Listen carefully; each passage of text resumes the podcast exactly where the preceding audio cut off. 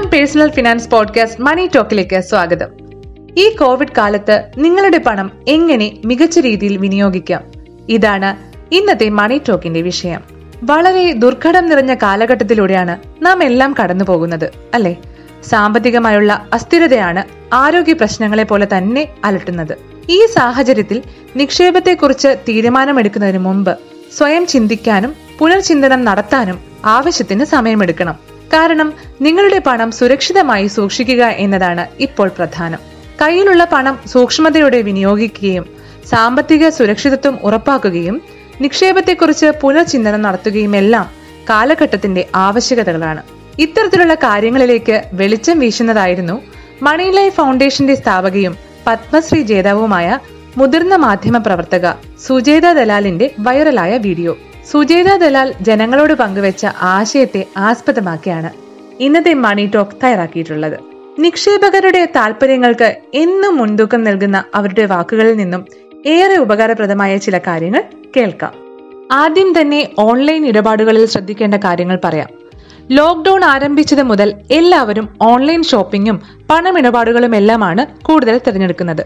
സൂക്ഷിച്ചാൽ ദുഃഖിക്കേണ്ട എന്ന പഴഞ്ചൊല്ല തന്നെയാണ് ഇവിടെയും പറയാനുള്ളത്.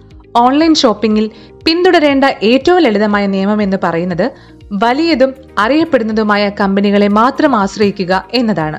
എല്ലാ ഓൺലൈൻ കമ്പനികളും ആമസോൺ അല്ലെങ്കിൽ ഫ്ലിപ്കാർട്ട് അല്ല പല കമ്പനികളും സമാനമായ നിബന്ധനകളും ദ്രുതഗതിയിലുള്ള ഡെലിവറിയുമെല്ലാം വാഗ്ദാനം ചെയ്യുന്നുണ്ടെങ്കിൽ കൂടിയും ജാഗ്രത പുലർത്തുക മാത്രമാണ് മുന്നിലുള്ള വഴി. അടുത്തത് ഈ സമയത്തെ സാമ്പത്തിക ഉൽപ്പന്നങ്ങളാണ്. എന്താണെന്ന് സിമ്പിളായി പറയാം. നിങ്ങളുടെ സമ്പാദ്യം ഇൻഷുറൻസ് എന്നിവയൊക്കെ തന്നെ.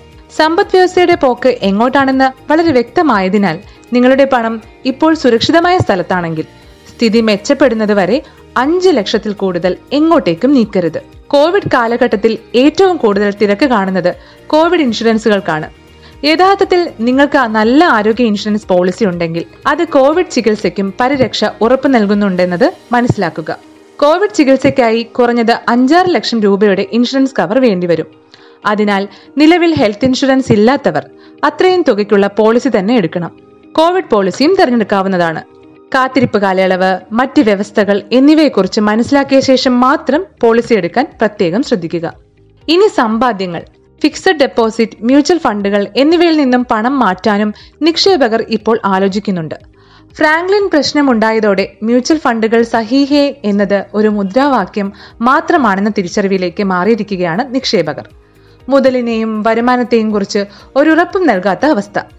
വിപണിയിലാണെങ്കിൽ നൂറുകണക്കിന് സ്കീമുകളുണ്ട്. അതിൽ നിന്ന് ശരിയായ മ്യൂച്വൽ ഫണ്ട് സ്കീമുകൾ തിരഞ്ഞെടുക്കുന്നത് സാധാരണ നിക്ഷേപകരെ സംബന്ധിച്ച് ബുദ്ധിമുട്ടായിരിക്കും.